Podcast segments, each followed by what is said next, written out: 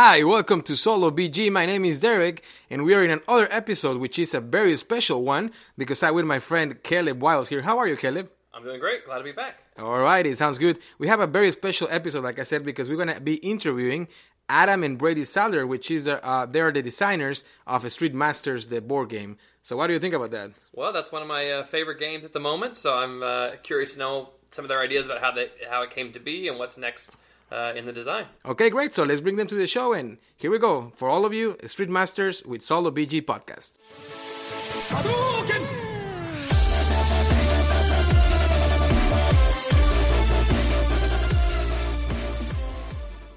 So welcome to Solo BG, and we're very happy, Mr. Caleb Wells, because we're here with the Sadler Brothers designers of Street Masters.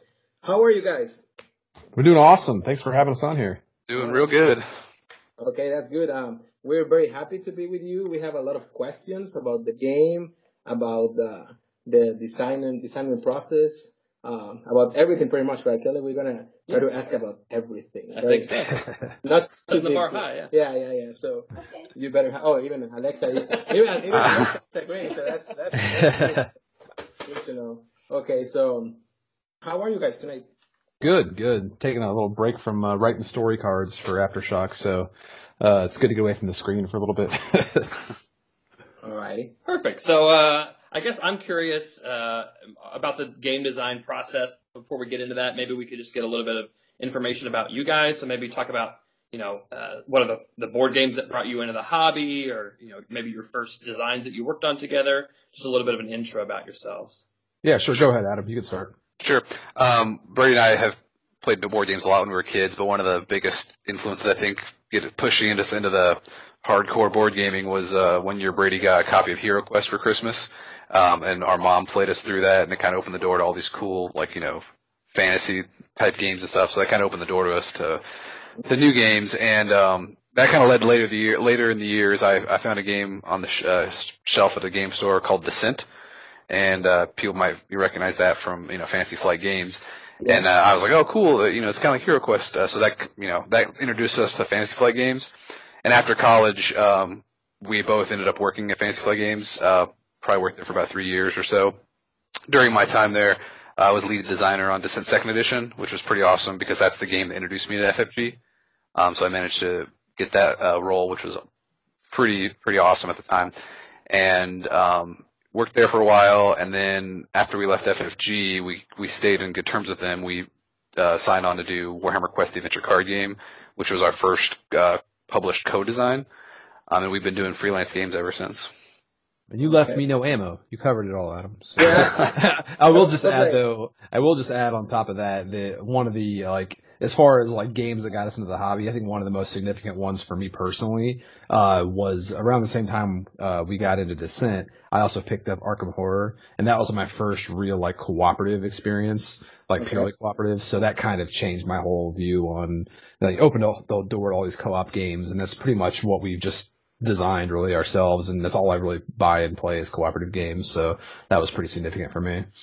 Okay, so now that you mentioned the the cooperative games, uh, which one for you guys, for both of you, which one is your favorite? Like, do you like to play uh, better cooperative or competitive games, or Yeah, I, I prefer. I think I prefer cooperative, uh, like pretty much universally. I'll, I I do play other competitive games. I, I like a lot of Euro games. Um, my wife loves Euro stuff, so I'll play with her, like Viticulture and stuff like that. But personally, I always tend to gravitate toward uh, thematic cooperative games. As far as my favorite, like if you're asking for like a favorite individual game, um, I think the before we designed Street Masters, my favorite game was Lord of the Rings LCG. Um, I really tend to gravitate toward cooperative card games, and that one was an obvious choice because Lord of the Rings is awesome. So yeah, it's a pretty good game. Uh, what do you think about Arkham Horror, the the one that has the same mechanic, the living card game? I, I, I enjoy that one a lot. I think my and I talked to Matt, the designer. Um, I, I we've actually worked on it. We we designed the Dunwich box, uh, the Return to Dunwich Okay. box. So that that's coming out later. But um, so yeah, we we like the game. I think my only issue is I the only thing that gets me to Lord of the Rings more than Arkham is this the the campaign stuff is not. I'm not always looking for campaign play, and Arkham seems to really only shine in the campaign. You can do the one offs and everything, but um, I think I kind of prefer the the one off uh, stuff that Lord of the Rings offers. What about you, Adam? So I we we play tons of co-op games on game nights, um, board game nights. But uh, me personally, what really got me into gaming, um, aside after like HeroQuest stuff like that, was as Warhammer. Um, so I've always been a big tabletop miniatures wargamer. Um, so I still love, you know, assembling, painting models. Um, Games Workshop gets like half my paycheck every month. Um, so uh, that's kind of where I spend a lot of my gaming time. Yeah. Okay. Cool. So, uh, I, I'm interested in game design sort of as an outsider looking in and, you know, it, it strikes me as something that maybe I want to pursue at some point, at least as, you know, sort of a niche part of this hobby, whether I ever go further than that, you know, I guess time will tell. But Mhm. I'm always interested for game designers, especially since you guys are sort of unique in that you, you know, co-design your works. Um, when you're managing a new design, I mean, I know it's hard to determine where inspiration comes from, but I guess once that inspiration comes to you in some form, do you spend a lot of time, you know, thinking about the game, theory, theory crafting the game, or do you try to print things out, get things to the table, and test out mechanics? Like, what's sort of your process at the beginning of a design? Well, I think ev- Go ahead, Adam. Go ahead. I was gonna say, I think everybody's tendency is to brainstorm, um, and, you know, make notes and all this stuff, um, and just think about it. And that's, I mean, obviously everybody does that, but it's, the hardest part of game design is just getting something to the table as soon as possible and seeing how it works, how you want it to work, you know, letting it fall apart and then finding ways to put it back together and, and make it better every time. Um, so that's the biggest hurdle is to actually get something to the table and start playing something. Yeah, Um, ca- I can't overstate how important it is to uh, learn the learn the principle of failing fast, and that that applies to almost any creative endeavor. Is do something quickly and see what happened, what went wrong. Um, it- learn from it. because if you if you get something at the table, if you have an idea, then you you gestate, you sit at, at a computer and type out notes. You can literally do that for years at a time because you just want to perfect it before you make something out of this thing that's building up in your head, and you don't want it to fail because you're putting so much effort into these notes. But if you just get something to the table and play a complete game, like start to end, that'll show you so much more than like a year's worth of notes will show you. So it's very, like to me, it's very essential just to get as many versions of the table as quickly as possible to see what you have fun doing. Because the act of playing games, sitting down at a table and playing a game, will always tell you so much more than just thinking about those mechanics abstractly. You know. Yeah, I agree. And that's why it's good also to like why we like working as a as a design team is because it's a lot easier to have someone else covering up covering your back when you're not doing what you think you should be doing.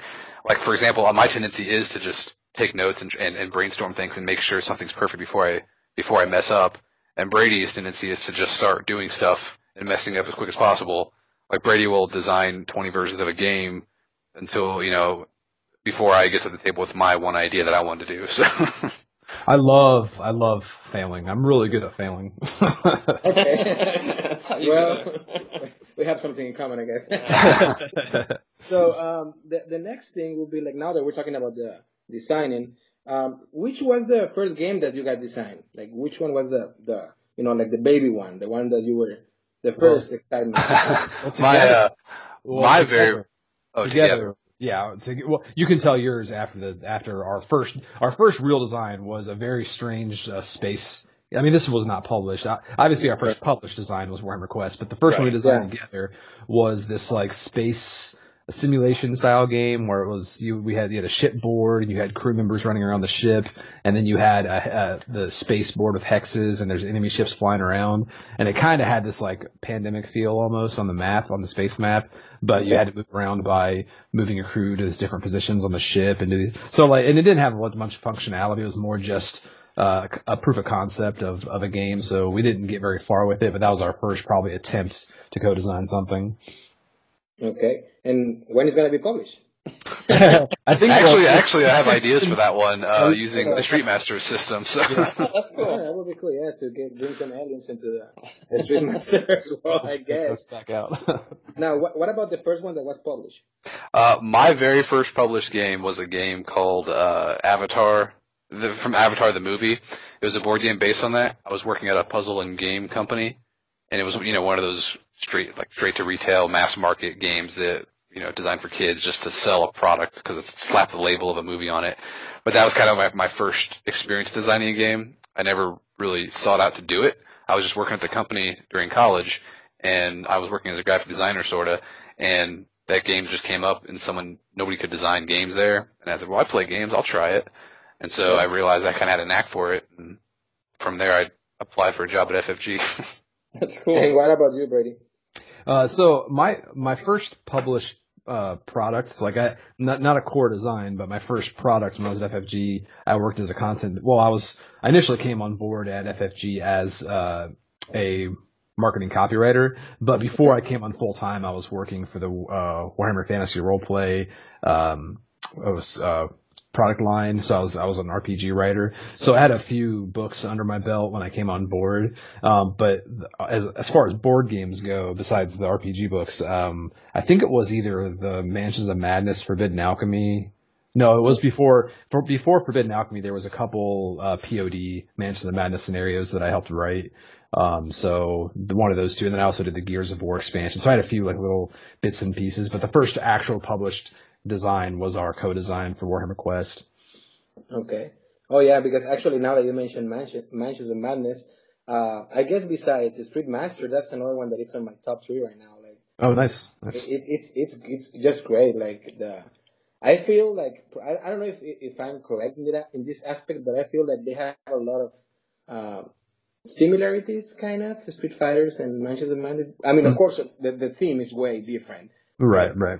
Don't you agree? Like it's kind of a kind of the same. How to say? Like very open that you can pretty much go in the same map wherever you want to go. I guess in the yeah. fact that they both feel very thematic and they they both have sort of a fleshed out world that you're you know living in. Um, yeah, yeah, they're doing unique. Yeah, you're doing unique unique things in confined spaces. So it does because I mean, Street Masters does have the the dungeon crawl, uh, you know, vibe to it, even though you're just playing on that one tile. So, um, so it, it can re- translate to those types of games pretty easily. Yeah.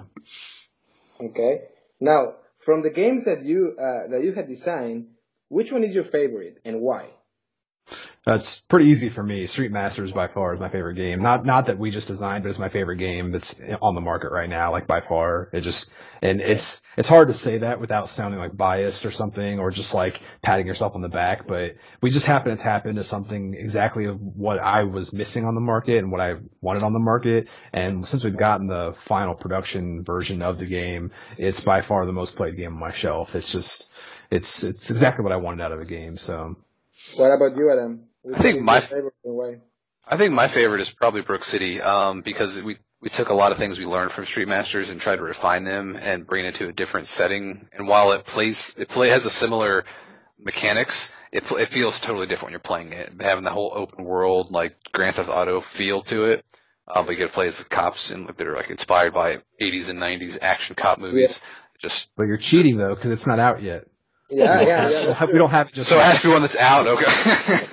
I, I remember uh, see, I remember seeing it at the Gen when I actually when I when we demoed the Street Masters and and you convinced me, guy, because it, actually I was very surprised about the game. Uh, and then I remember seeing uh, Brook City, and I remember seeing kind of the Mel Gibson on the cover right there, right? Is it Mel Gibson? yep. Yeah. Yeah. Yeah. It's our it's our version. It's it's Gail Mibson. yeah. I was gonna say, do you do you call Mel Gibson too? his, his his character's name is Gabe Fulton, but he's definitely inspired by. yeah. I guess. Okay. So. So another question I'm curious about is when you guys, uh, I, I would assume being designers you keep up with what's coming out in the board game, you know, marketplace, and you play games and get ideas.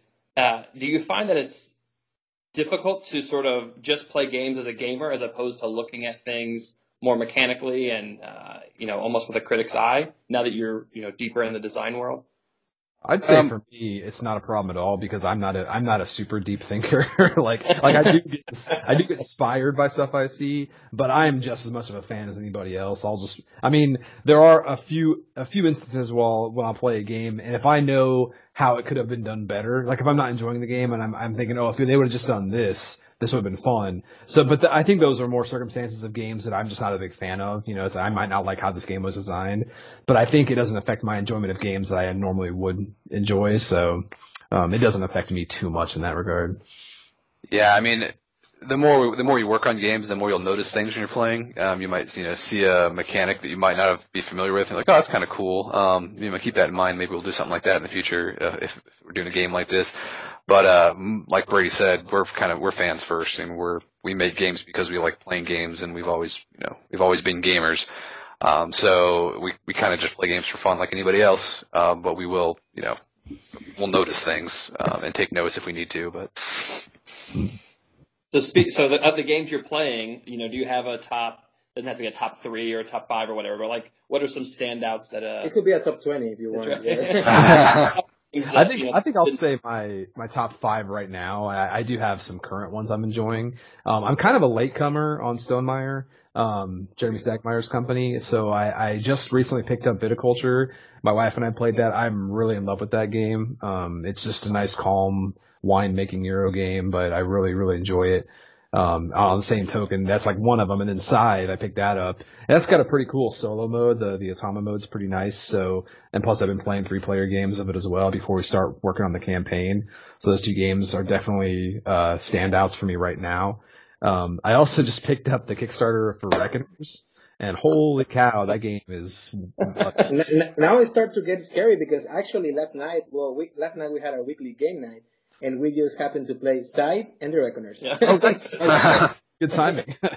were you, were you spying us? Uh, Very, I think we're all getting camera our, over there or something. Getting our Kickstarters at the same time or something. yeah. but yeah, that game is uh, it's it's a rough co-op, but it's it's, it it's very well yeah. produced, and um, I think the other like the other two ones have been kind of uh, kind of hot on lately are uh, um, what's it called? Root. Root was pretty fun. Uh, played that with my daughter a little bit, and um, probably have to go with uh, the new Fallout game also, which I haven't got to play a whole lot of. The new, not the FFG one, the Fallout miniatures game by uh, yeah. Diffius. Because um, Adam and I played uh, just one little so, uh, a co-op mission because I've been intrigued by a co-op solo miniatures skirmish game. So I would definitely want to dig more into that. But I've, the one game I've played has got me really excited about it. Okay. What about you? Yeah, it's so it's so hard to keep up with like all like games. So many games coming out, you know, every year. It's hard to keep up with the hotness, or whatever. Um, but I'm typically playing whatever you know, whatever Brady pulls out on game night, I'll be playing. Um, but I do, I am digging the Fallout Wasteland Warfare. It's it's really cool. Um, other than other than that, um, play a lot of uh, like Kill Team, Warhammer 40k Kill Team, and um, uh, Warhammer Underworld Shadespire. Well, actually, the, the new Night Vault just came out. I just picked that up, and I'm actually assembling the models right now. But the, that game is cool. It's nice to have a miniatures game you can play in, in like 15 minutes to half an hour. Um, yeah. Play over a lunch break. So. Yeah, that's true. So now that now that we we're gonna go into more like I guess hard competitive questions here on the interview, like, like, like this one. Who, who, who came up with the idea of Street Masters? oh well, actually, that's kind of funny uh, because we were we had so many different versions of the game um, that we were tweaking with when we were when we signed the contract. We had so many different ways to do this beat 'em up game. Uh, but Brady has always liked to play Sentinel of the Multiverse. Um, you guys familiar with that game? Well, I, I think should say more that Brady's liked to buy all the cards. Yeah, yeah. I try once in a while. I'll play the game, but it's it doesn't scale very well. Yeah, it was always a game for me where I wanted to like it, but I, every time I played it, I just I left the table not satisfied. Like it's not a fun experience, and um, I always wanted I always wanted more out of the game, but I love that model of you know like you pick an enemy, you pick a you know an environment, you pick a hero deck, and you just fight. Um, I like that concept. Um, and when they announced they were, they were doing like a game called Sentinels Tactics at one point, and what I thought it would be would be what we envisioned for Street Masters. Like I wanted to have that kind of experience, but more of a tactical miniatures. Um, you know, throw some dice in there. So that's, I think that's kind of what sparked it. Whenever I was, whenever I played Sentinels Tactics, I was like, this is not what I thought it was going to be. But Street Masters is what I thought it should have been. So that's kind of where that came from in my mind.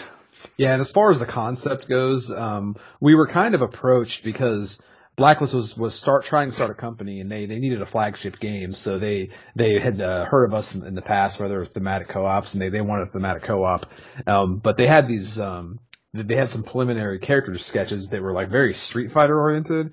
So when they approached us, I, I was like, this looks kind of like an arcade fighter, but if if we if we do like a uh, arcade inspired game, it'd, be, it'd, definitely be a co-op and be more along the lines of like Double Dragon or Streets of Rage. Those because Adam and I grew up playing couch co-ops on the NES. You know, we just play Double Dragon all the time, Double Dragon Two, I mean, and um, so that was kind of the the impetus for it. But uh, we just kind of went off the deep end from there. After, like Adam was saying, we had a bunch of versions of the game. Um, of course, like usual, I hit the ground running with a bunch of failed attempts of, you know, more complex AI systems and all this. Yeah. Uh, all the stuff, and it, none none of it really spoke to us. It was it was working, but it was like and it was a cool. We had a cool game built, but I, but we're kind of just at this point where let's just scrap all this for now and build what we really really want, which is a fixed deck, you know, just straight combat games. So it's what we mm-hmm. got. When you guys are thinking about making you know expansions, because you know there's been a lot of support for the game. Uh, it's, it's sort of like nice to know that when you open the base box that there's still a big, you know, and you, and you love the first game, the second game, the third game, you go, wow, I still got a long way to go. Uh, ever, ever growing. So it feels like. That happens to me. Yeah.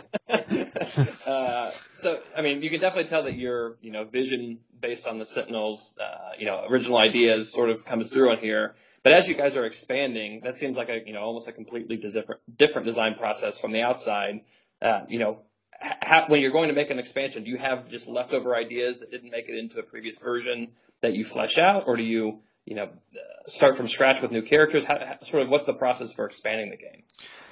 So designing games for Kickstarter is difficult because when you're, especially like these big miniatures games, um, a lot of times the publisher wants a lot of content right, right out of the gate to have for stretch goal ammo.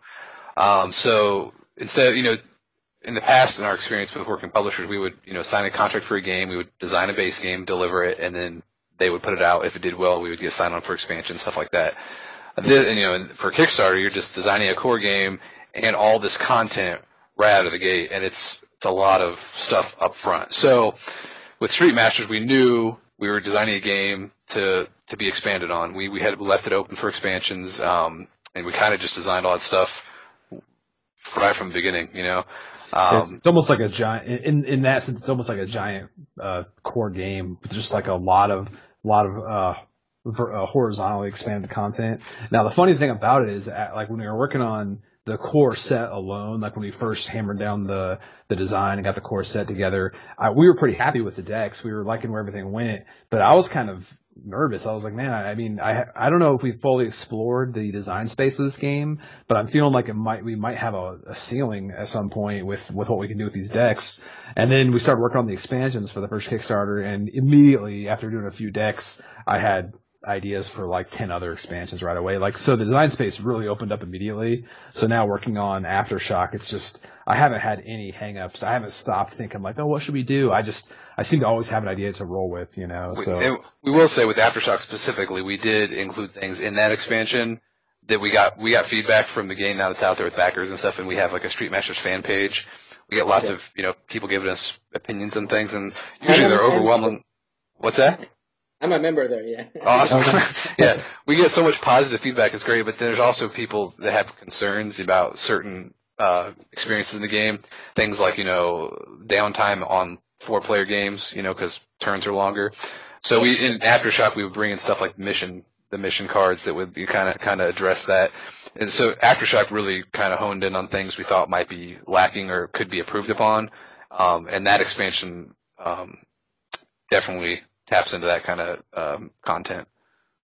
And it's it's funny because now that you were talking about the process of you know creating the campaigns, the scenarios, and the characters, one thing that we mentioned on your uh, on the review of the game on previous episodes is that um, I really enjoy or I really appreciate that even if the characters of course has a very nostalgic, uh, I guess uh, how do you say like um, inspiration from Street Masters and Mortal Kombat, mm-hmm. I feel like even if it's like that, it doesn't seem like it's like you know like I'm gonna say like it's like a simple copy. It seems like you get the inspiration from, but you develop a character uh, way different at the same time. And also, for example, in my case, I really like the Tigres Azules uh, one, you know, because I feel kind of related with my Mexican heritage nice. and uh, and the wrestlers and everything. So I really appreciate that that you were kind of open in that aspect, that you know, to include a little bit of a lot of vari- variances in, in the characters.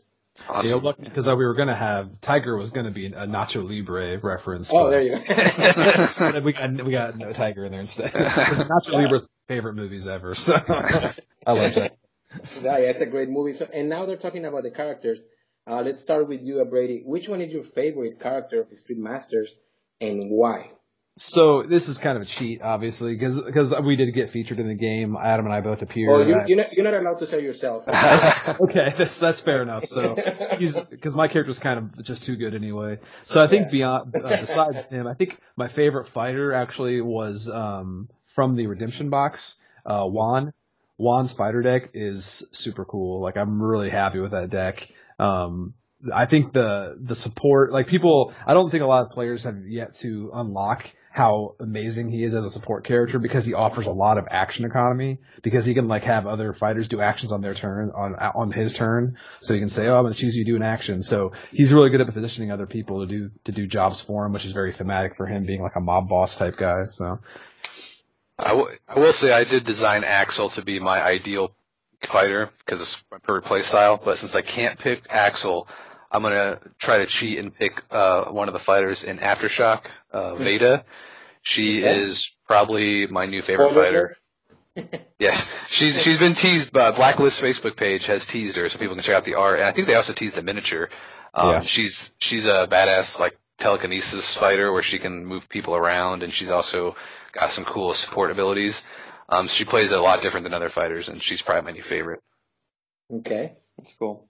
Uh, so I was sort of surprised to hear, you know, that you guys, that it wasn't the idea for the, uh, you, to, you know, to make the game and add the characters yourself. That sort of like came to you with some of these characters, you know, in preliminary versions. Um, Uh-huh.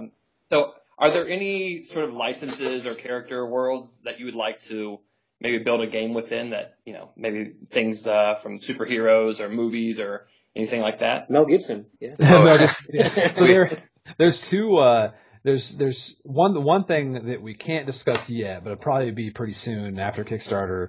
Um, I would. Retro, you know, like retroactively, you can imagine me saying that wasn't what I want to do. So when that gets announced, then our next Blacklist game, that's the, that's the property I want to work in. But typically, um, we Adam and I are kind of weird where we've done a lot of licensed stuff. Like we designed a Walking Dead game for Cryptozoic. Um, so we we do have some fun working with licenses, but we always preferred it to world build. We love building our own worlds, and a lot of times we don't mind taking influences from you know obviously Brook City has a lot of influences from pop culture, you know, action cop movies, but we'd much rather take those ideas and make a new world with just kind of like a little tongue in cheek references to, to existing things. Um, Yeah. so I, I, I want to say what property I want to work on, but it's a, it's a surprise, so I can't say it right now. Well, Yeah. we will be We- calling you for the premise we we definitely have ideas for uh, games with more games with Blacklist. They they're they're a cool publisher because they they let us do whatever we want basically. Uh, and from a game design standpoint, we have a lot of creative control, uh, which is rare with a lot of publishers we work- work with. So that's cool. And um, we do have like for example, Brady and I were developing a like a traditional fantasy setting that someday we might do a game in. Um, but it's pretty much like an all original setting that we put together ourselves. So we're excited to do something with that, but we also have other ideas. Like Brady said, we can't talk about the next one yet, but uh, Okay. it's it's exciting. exciting. Well, then let's talk about about we can what we can talk, right? Sure. on on on I correct me if I'm wrong. On October 23rd is going to be released the Aftershock on Kickstarter, right? right. Correct. Okay. So what can we expect from Aftershock?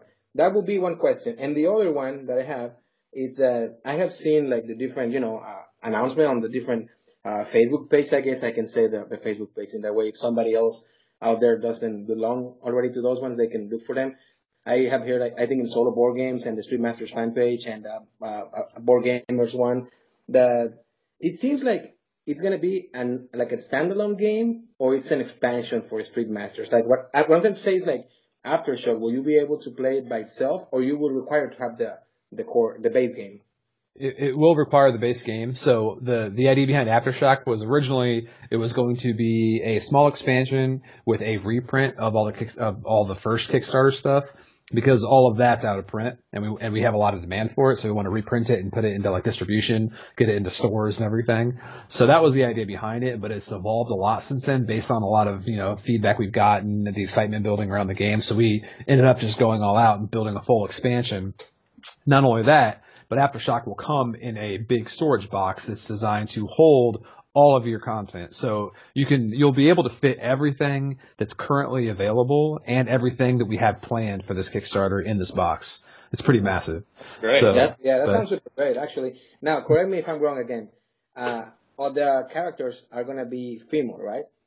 Yes, the the aftershock comes with four fighters, three of which are female, one of which is a monster.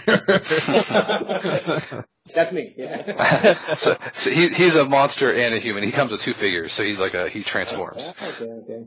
He's a mild, mild mannered janitor from a from a science lab, and he drinks some some bad some bad uh, formula and turns into a beast. So he's like the Hulk essentially. is that is that formula is Crown Royal by any chance? What's that? Is that formula is Crown Royal? What he yeah, yeah. All right. Got much of it. yeah. So when you guys release the uh, Aftershock Kickstarter, are there going to be other cam uh, other uh, expansions released? I think there's like an Essence of Evil. I feel like I've heard. Yes. Around. Is that we did. That one is going to be there's going to be a pledge level where you can get the Aftershock expansion in that uh, Essence of Evil is a Kickstarter exclusive, which can be included in that pledge level. Um, and we do have lots of cool things planned with stretch goals. Um, that if it does well enough, maybe there'll be some other stuff in there um, that might become expansions, but it's all depending on how well it does. Well, the Kickstarter does. Yeah, and I've been promised by Blacklist if we can make a million dollars, I get to make my dream expansion. And uh, you you really want to see that? Everyone wants to see that. Yeah. if we get if we get around the one million dollar mark and people are like, "What is this expansion?" It's because of Brady. Okay. can you tell us about a little bit about that expansion? Uh, all, all I can say is, well, actually, no, I can't really say too much at all because I think anything I say will kind of just ruin the the humor behind the surprise. I think so. Okay. Uh, so yeah, I think I'll I'll just wait. But it's it's pretty cool. It's pretty awesome. okay, so everybody, you hear that? We need to back up the game in that way. yeah. The million dollar expansion, which is going to be out of this world. Now, literally out of this world. yeah, I, I, know. I guess it's going to involve aliens now. Spoiler alert. Okay. So, uh, Caleb, Caleb, you mentioned the essence of evil. Now, that's another expansion. What can we expect for that from that expansion? So that one's going to have a new enemy faction, a new fighter, one new fighter, um, one, uh, two new stages, a new story deck, and a showdown deck, which is a new concept for the enemy faction, which is called the Ayukashi, the Ayakashi, and then the uh, fighter, the hero story for the new hero, which uh, I don't think we've revealed yet, but he's pretty cool. Well, we revealed the cover art, so right, the cover. But yeah, I mean, yeah, you can you can imagine that's the hero on the co- the fighter on the cover, but we haven't revealed much info about him. So yeah, because actually one of the things that we well Caleb and I we both really appreciated because we we have been talking in the past. One of the things that we really appreciate from this game is the the replayability that it has. I remember on the Gen Con when I had when I met you personally and I and I got the game there. Uh, one of my questions after play it, I asked you guys like, well, what about the replayability? Because um, you know, as a lot of people, uh, the listeners know that um, I'm big in solo uh, mm-hmm. gaming and cooperative too. So the replayability for me in a game is a huge filter mm-hmm. in order if I wanna uh, if I wanna get it. And I was surprised on the big big replayability that this game has. oh yeah, yeah. Yeah, we uh, some some of our biggest the biggest fans of the game talk to us and they say that they play it all the time and they still haven't even got past the base game. Like they yeah. just play different combinations and and it's yeah, and it's crazy because I, I always appreciate, I, I get like just impressed whenever I open the box and I see all these, these stages to go through. But I could pick, like I play Sudden Death and I play Gone Ballistic a lot and I, I always use those to introduce new players. I've yeah. probably played those, each of those stages like 50 plus times and I still, I never ever feel like it's a boring stage. Like I could play the same stage, maybe a different fighter, maybe a different enemy, or just throw in a different rival and ally. And it's, it just always creates a different experience, even though you're playing the same decks. But then you also have all those decks to mix and match if you ever got somewhat bored of those combinations. So there's this, there's, there's so much to explore in that whole, that whole box. Why do you guys make it so hard? it's it's it's got a learning curve to it, but once once you figure out once you uh I always like to say to just read through the decks before playing, just kind of get a feel for what all the cards do, how to find the synergies and everything. But but it does kind of come down to like what matchups you use. Like like for example, you'll have just natural uh, synergies. Like for if you have Natalia, she's probably always going to just destroy um, the Brotherhood because she can disarm all of Dimitri's gear whenever she wants by using her disarm card. Um, mm-hmm. So she's really good against him. Um, then you have guys like Kiri who has a lot of area damage, so he can go to a stage that has a bunch of goons like in Steel Memories and just dominate the map. So it, it all depends on what situation you're in. And part of the fun for me is going taking a fighter who's not good at a stage and seeing if I, seeing if I can get through it by the skin of my teeth, you know.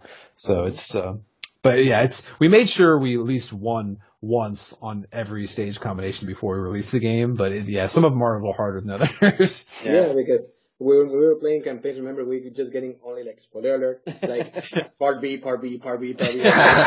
That's not very good result. but the thing though I like about it though is, you know, sometimes you ultimately end up losing, but you feel so powerful throughout the game. Like you mm-hmm. almost feel overpowered, and then you end up, you know, maybe it doesn't go your way at the end, and you end up, you know, realizing, well, I guess the game is balanced because even though I felt like I was, you know, totally overpowered at one point, uh, you know, it still came out okay in the end. So I think that's one of the cool things is it feels really difficult, but also you feel really powerful. So yeah, that was the goal too, because I I don't like a lot of just uphill battle games. Like like part part of I won't critique Reckoners on here. Obviously, I'm not like sure. a, a, game critic, but what like I was playing that, and I did feel like it was most of that game was just uphill battle, and. Mm-hmm from a design standpoint, Adam, I like to to put way more, just way more power in the player's hands. And if they happen to lose, it's like, for example, like you were saying, you could be doing really well. You have all these cards out, you're just dealing tons of damage, but you overlook, oh, I only had three health left, and that guy right. punched me. Dang, I lost. you know. right. So it's just very situational.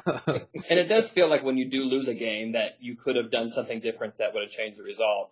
You know, right. when I first saw this, when Derek, you know, bought it and brought it out, I was like, oh, this looks interesting. I'll, yeah. I'll play it. But it, I thought, you know, oh, it's going to be one of those sort of, uh, you know, move around, luck fest, dice rolling things, and you know the mechanics make it to where that's definitely not the case because you know yeah. depending on how you, you know, every time you roll, you're going to get something out of it. So uh, it's a lot. Yeah.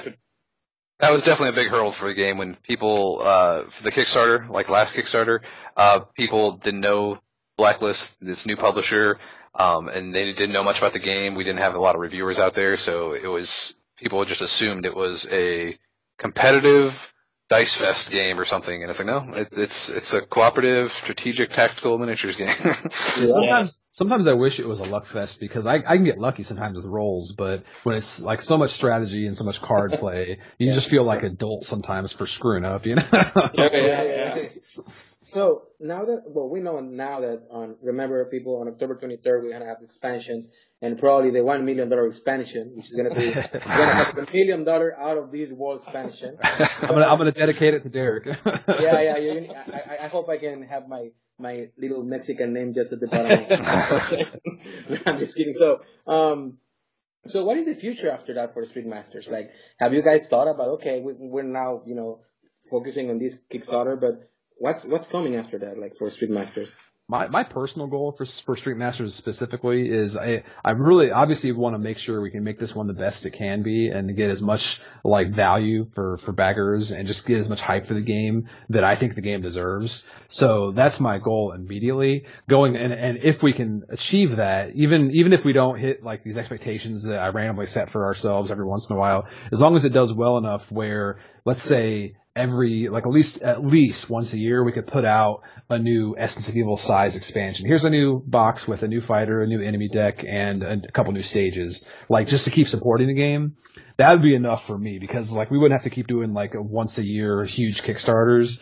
But as long as we have this, you know, successful one that builds the foundation, gets the game out there in the market, um, I'd be more than happy just to put out retail expansions and support it. But that does not at all say we wouldn't do uh, more Kickstarters if if if it was you know requested, if it was you know desired. Um, uh, yeah, I, will, I mean, I will say, I, even after the first Kickstarter, there's just so much content for the game, and if we if this aftershock Kickstarter does even half as well as we hope it does, there's going to be a, a, lot more. So the game's going to it's going to be like I don't know uh, five years worth of content for a typical game line, you know. Um, so it all depends on how well the Kickstarter does, but we we have so much so many ideas for the game. Um, we have so many ideas for other games that use a similar system as well. So, so it seems like we're gonna have a Street, a Street Masters for a while, right? Hopefully, that's, that's the goal. yeah, it seems like okay, bye bye job. You know, I need. To, I'm gonna dedicate myself to try to keep these baddies all day long. That's the idea. So we, now we heard about another project that you guys are working on it, and uh, I believe that project is gonna be published by Fantasy Flight, and it's a game that it will be, it's uh, fully designed by both of you. Uh, can you tell us about that project too? This yeah, is uh, he, uh, Heroes of Terrinoth? Yeah, exactly. Yes. I didn't yeah, want to so, because I didn't want to go in probably spoiler. Doing me say the wrong name or something like we're working on something. um, yeah, so that uh, so Heroes of Terrinoth is uh, should be coming out uh, any time now. They said they told us Q4 of this year, so um, depending on when this podcast releases, it might be out. Hopefully, yeah. there you go. Yeah, I like it. But anybody who's uh, familiar with our Warhammer Quest Adventure card game um, and liked it, uh, will more than more than definitely like uh, Heroes of Terrinoth. It's uh, uses the same system, a little bit refined, some things uh, cleaned up, um, just a few changes. Uh, like the the biggest change is the fact that there's um, there's 12 heroes in the box now. Um, they have cl- they have archetypes and classes, so you can mix and match different heroes and classes. And there's no campaign in the base game. It's uh, eight quests, and you can level up uh, your character within each individual quest. Okay.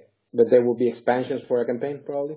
I would love that. Um, yeah, it really depends on how well the game does, but we have lots of ideas for that. Yeah, the the the tricky part is since we're not with FFG full time. Um, I mean, even if we were, we wouldn't have much to share beyond what their what their marketing team can say. But we're just totally at their mercy as as a, can they have to fit their schedule with with games based on you know performance. So assuming the game does well, we can we can have a lot of leverage to say, hey, FFG, we got some expansion ideas. Let's let's do this. So it's all a matter of how it does when it opens up. So okay, and the release date for this game, did, do you have it or? Uh, no. Yeah, it's supposed to be supposed to be soon, but the, yeah, I, I think the I think the t- the technical it's been on the boat for like at least a week or two, so it could be any time. It's been on now. the boat for like a month or. Has it? Okay. Uh, yeah. yeah, it's been a while. Yeah. Okay. So yeah, we we were assuming it'd be sometime in October. That was just our guess. Maybe maybe November, but it, they just told us Q4, so we're just guessing. That's great. Just before Christmas and before my birthday and all that stuff. So. yeah. yeah, I'm pretty sure they're trying hard for before Christmas. I, I, I bet. That's great. So, um, what uh, now on October 23rd, like we said, the Kickstarter will be uh, released, and we heard also there's going to be a, a, party for this Kickstarter. I love parties, so that's that's why yeah. that's why I want to bring it up. So where it's gonna be, and well, now I need to say that it's it's gonna be in uh, around the Indianapolis area, Indianapolis, Indiana area. Yep. But so whoever is listening that is close or can make the trip, it will be probably. Well, I'm pretty sure it will be worth it. But can you tell us more about that that uh, release yeah. party? Yeah, for sure. We we actually um, we're based in Noblesville, Indiana, which is just outside Indianapolis, uh, really close um, on the north side. But there's a uh, a newer game store called Moonshot Games, and uh, they have a nice little game shop. They've they're expanding uh, almost every time I go in. They they've they've grown somehow. They're increasing their library and everything. But they actually recently just uh, started another location, like right down the street, like just a block down, and it's called the Moonshot Lounge or I think it's Moonshot Game Lounge, but it's uh, like a little pizza place. You can get pizza, get some drinks, and just play games. It's uh, two stories, so there's like a nice little basement area. It's all it looks all like D and D themed. They're trying to make it like their RPG area, and then they have the upstairs where you can get pizza and stuff. And it's very very nice game area. Nice. Uh, I think it just opened up recently, but that's where it's going to be. It's going to be on the 23rd, which is the launch day of the Kickstarter. So we're going to have it that night at 6 p.m. Eastern. Uh, and the address anybody can can Google it. It's the the Moonshot Game Lounge, but it's 56 uh, 56 South 9th Street in Noblesville. Okay. Um, and yeah, Adam and I will be there. I think it's like I don't know how late it goes. Probably won't go super late, uh, given that it's a weeknight, but, um, we'll be there from 6 p.m. on until things start dying down and we can hang out, play, we can play Street Masters, we can talk about Street Masters, we can show off what we have, we can play other games, which we'll probably be doing a lot of, so come hang out. What about the photo ops? I'm just kidding. oh yeah, well, well, yeah, anybody who has camera can snap whatever picture they want of Adam. I'll be hiding though. from a picture from the Twin Tigers, right? Like, yeah, there's a chance we may or may not be in costume. I don't know. that, would, that would be great. Well, it was uh, very nice to to have you guys on the show, and and what do you think about these uh, two amazing designers, uh, twin brothers, twin tigers? Yeah, it was great uh, getting to know you guys. Thanks for answering our questions, and looking yeah. forward to Aftershock. Yeah, yeah thanks for having us, guys. Yeah, appreciate it. Some uh, more episodes in the future about expansions, and you know, it will be it will be interesting also to be following the the besides projects that the Sadler brothers were bringing into our tables, gaming tables every every week. Yeah, yeah. Feel free whenever you see us uh, talk about new stuff, just be like, hey, nudge us and we'll hop on here and tell you all about it. All right. Sounds good. Well, thank you so much. And thank you so much for all of you for listening to this uh, episode of Solo BG podcast. By the way, the, you can follow the Sadler brothers on Twitter. Can You can mention your Twitter uh, addresses, guy. In that way, uh, everybody can follow you. Uh, yeah, Adam gets tagged a lot as Adam Sandler for some reason. So he's careful. my, my, my tag is Adam B Sadler. Adam B Sadler, and what and mine is uh mine's Brady J Sadler. Brady J Sadler. Okay, and the podcast you can follow us as a solo BG podcast on Twitter.